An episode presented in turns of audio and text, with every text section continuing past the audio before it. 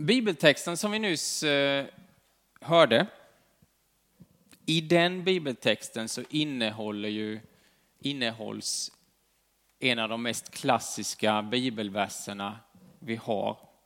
Johannes 3.16. Så älskade Gud världen att han gav dem sin enda son för att de som tror på honom inte ska gå under utan ha ett evigt liv. Jag tar sista raden igen. Ja, för att de som tror på honom inte ska gå under utan ha ett evigt liv.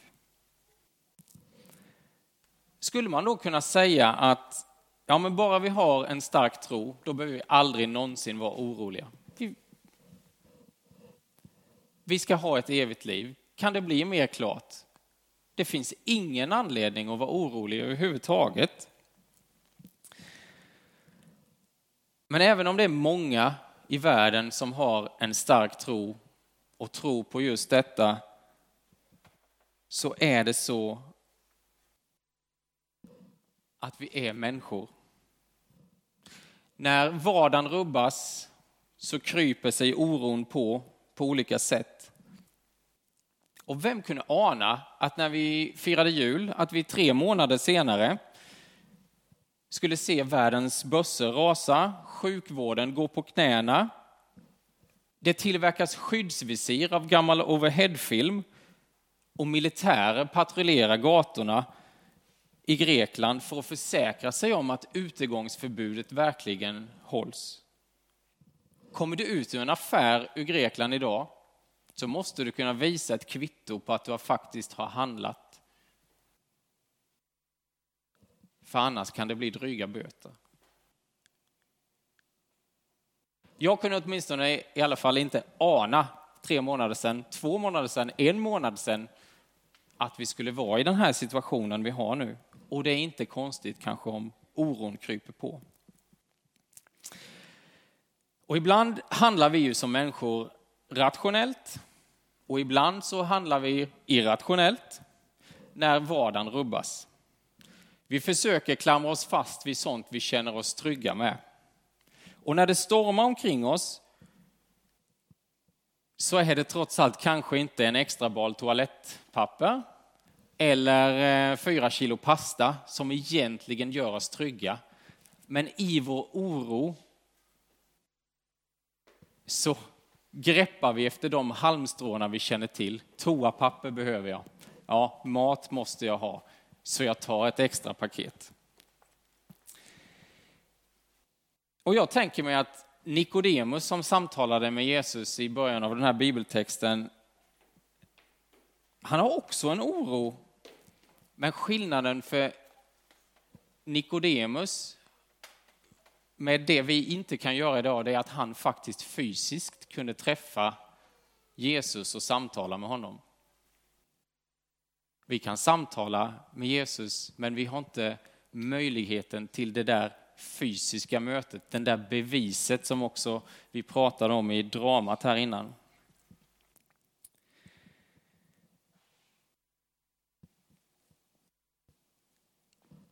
Och när det stormar omkring oss, när oron faller på, så söker vi ju sätt att stilla vår oro när det är katastrofer, oväntade händelser och så vidare, så brukar en sak vara alldeles, alldeles självklar.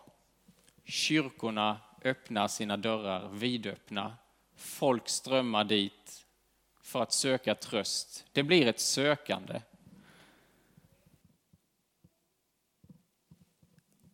Men situationen vi har idag med ett virus som sprids mellan människor explosionsartat så kan vi inte ha våra dörrar öppna på samma sätt.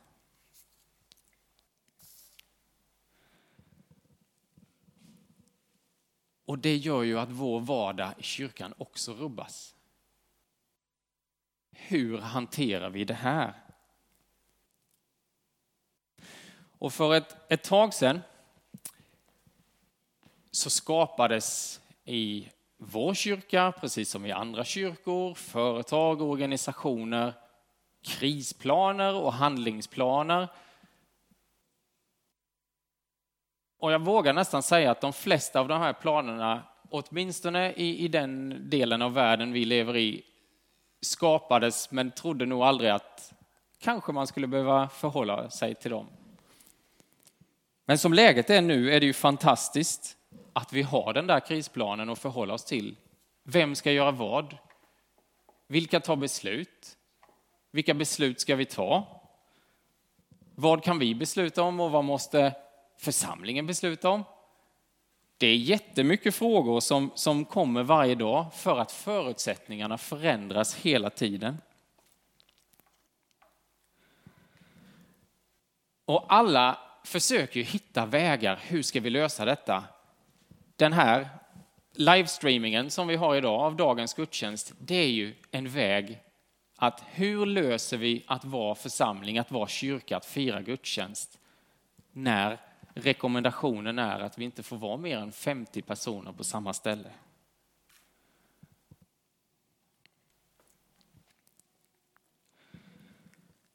Vad jag försöker komma till är ju att i de här krissituationerna så skapas ju en kreativitet.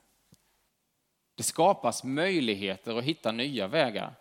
Men det är också, gör också att vår vardag, våra normala rutiner rubbas och det är jobbigt. Det är jobbigt för alla människor.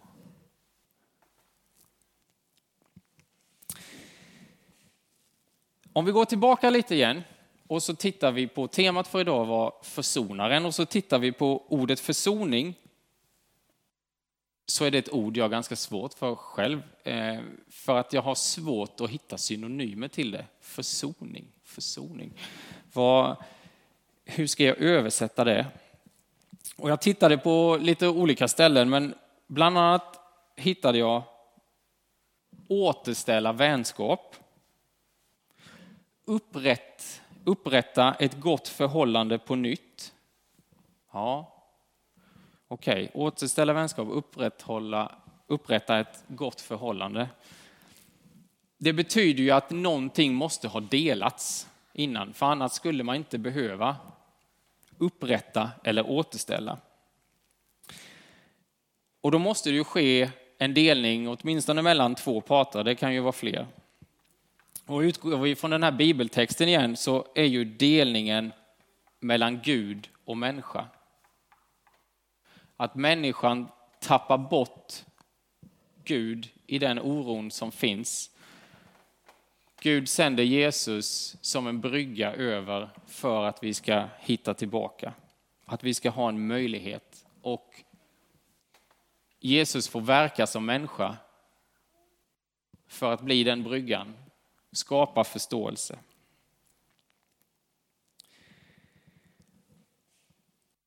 Och vi pratade om det i dramat också, det här problemet som, eller problemet, ja, problem kan vi kalla det, eller eh, det som ligger hos många av oss människor, att vi har så svårt att tro om vi inte kan se eller vi kan verifiera.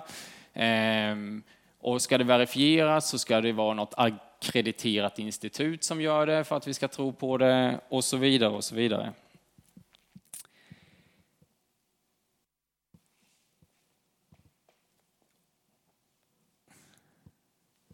Och då är det ju så här att om man då tänker sig situationen eh, Jesus uppväcker Lazarus från de döda. Ja, troligen sett till jordens befolkning så var det nog inte så många som var där då och kunde verkligen se det, få det verifierat. Så alltså måste vittnesbördet därifrån leva vidare och det skapar en tro för oss här idag, 2000 år senare. Men kanske en, en lite banal parallell så tänker jag mig att sett ur jordens befolkning så var det inte så många som såg Armand Duplantis hoppa 6 och 18 i stavhopp heller. Men det har vi lättare att tro på. Är det kanske för att eh, det är mycket lättare att verifiera, dokumentera, som gör att vi faktiskt tror på det? Och då kommer vi in i, i en liten del av försoning och betydelse av det som jag skulle vilja kalla acceptans.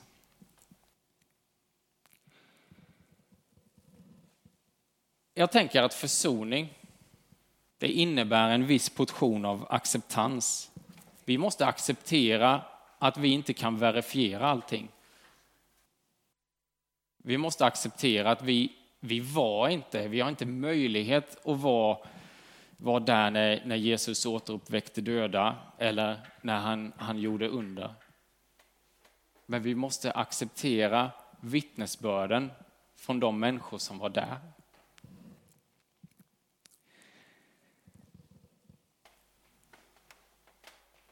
Och det kanske också så att i, vi behöver en acceptans för oss själva. För när oron, ursäkta, när oron pockar på så kanske vi får en delning i oss själva mellan hjärta och hjärna. Hjärtat vill och känner en sak, men hjärnan slår på det logiska tänkandet och tycker att nej, mm, är det möjligt? Är det inte möjligt? Ja, hur, hur ska vi förhålla oss till det här?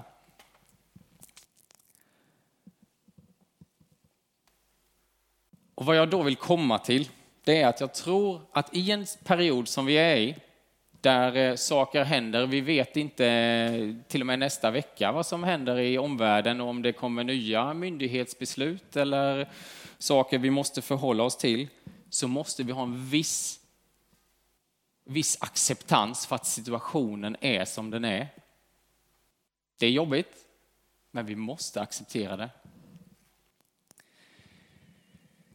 Och jag skulle vilja komma till avslutningen här och återknyta till några riktigt välkända ord som en amerikansk präst skrev 1926. Han hette Richard Niebuhr. Och det brukar kallas för sinnesrobönen ska vi se om vi kan få den på skärmen här också. Jag läser den högt. Gud, ge mig sinnesro att acceptera det jag inte kan förändra.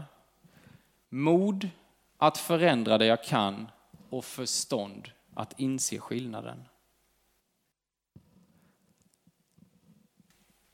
Om vi alla låter denna enkla bön bli, vara med oss i vardagen så tror jag att vi kommer hitta fantastiska lösningar och vägar, vägar för att vara den kyrka, för att vara den församling som vi ska vara i Guds rike. Och också att inom oss skapa en trygghet, stilla vår oro så att vi kan hjälpa andra att stilla sin oro.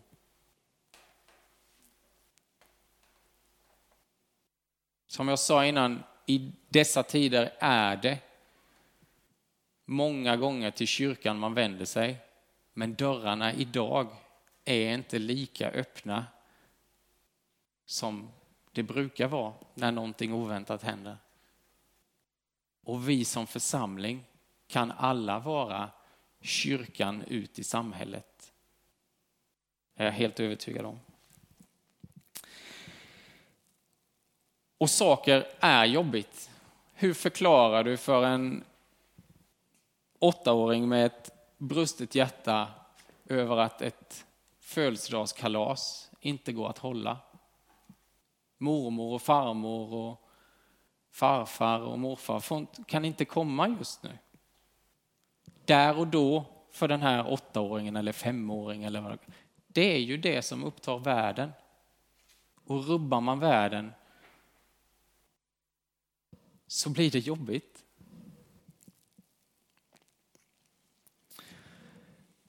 Eller hur förklarar du för en fyraåring som vill hälsa på sin farmor att nej, vi kan inte åka, vi kan inte åka och hälsa på och gå in till farmor och vara hos henne nu.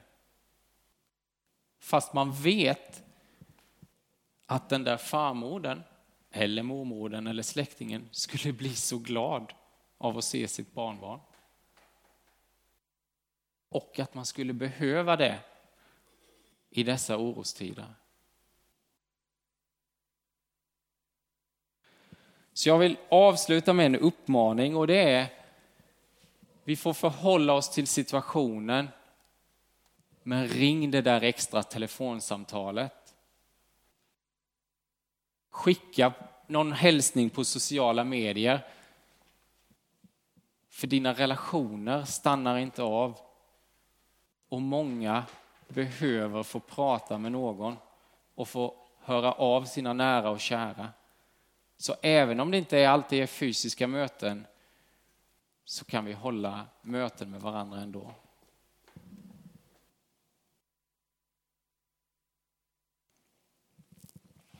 Så tills vi kan samlas fysiskt igen, för det vill vi, allihopa, hoppas jag, så är det de här sakerna vi får ta tag i. Vi får hitta kreativa lösningar och komma vidare och hålla våra relationer. Och hur det än är, hur det än blåser, så har vi vår trygghet i vår församling och vår trygghet i Jesus, försonaren. För vi är en församling och vi är en kyrka. Det får blåsa hur mycket det vill. Vi är här tillsammans.